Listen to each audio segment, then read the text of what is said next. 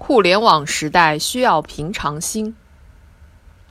刚刚过去的春节是检验互联网影响的一块试金石，快递停业，外卖打烊，约车困难，让很多人的春节变得百味杂陈。这种独特的年味儿可能成为未来春节的新寻常。与过去几年互联网行业狂飙猛进、高潮不断不同。今年春节期间的互联网核心媒体显得平静了许多。微信红包还在发，但抢的却没过去那么狂热了。网络热点依然有，但撕得惨烈的却明显少了。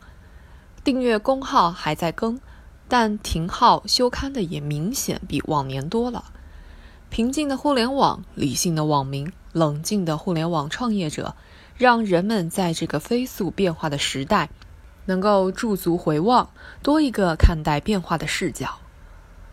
互联网是一个时代的引导，如同蒸汽机引导着蒸汽时代，发电机引导着光电时代一样，它还依然处在基础建设的建设阶段。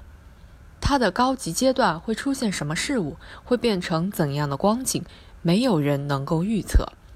但对处在这个时代黎明的每个人来说，如何看待这个即将到来的时代，如何定位这个时代里的自己，才是最重要的。这些年，互联网给这个世界带来的变化如乱花般迷人眼，更精彩的永远是下一个。微博、微信客户端、手机里的新应用下载了又删，有心打开的也没有几个。痴迷的网红、订阅的公号、收看的直播，永远都是明日黄花，在下一代技术、下一个热点到来之时，被遗忘得一干二净，仿佛从来没有出现过一样。所有变化都会变成寻常，这是时间的力量。今天我们讨论报纸、广播电视这些传统媒体时，经常会忘记。电视走进寻常百姓家，不过三十多年的历史。中国传媒的黄金十年，也只是上世纪九十年代的事儿。互联网如同这个世界和这个时代任何一项改变一样，大潮涌动，风波骤起，永远都是最精彩的篇章。但风浪之后的平静，才是日常。诗人艾略特说：“世界即是如此结束，不是砰的一声消失，而是悄悄耳语一般的淡去。”互联网时代的到来显然不是如此悄无声息。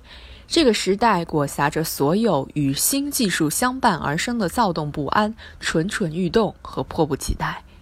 在这样的时代里，很多人被数字的大潮惊得目瞪口呆，感慨自己生不逢时，本领恐慌。互联网带给世界的变化太过迅速，以至于让人忘记了那些它无法撼动的世界的本质。它改变了人们获取信息的方式，却无法改变信息本身的价值。它创新了人们沟通交流的渠道，却没有改变人们对分享和陪伴的渴望。它缩短了个人与世界间的距离，却不能改变每个人都是独立的个体的事实。意识到互联网的局限，是人们正确使用互联网的开始。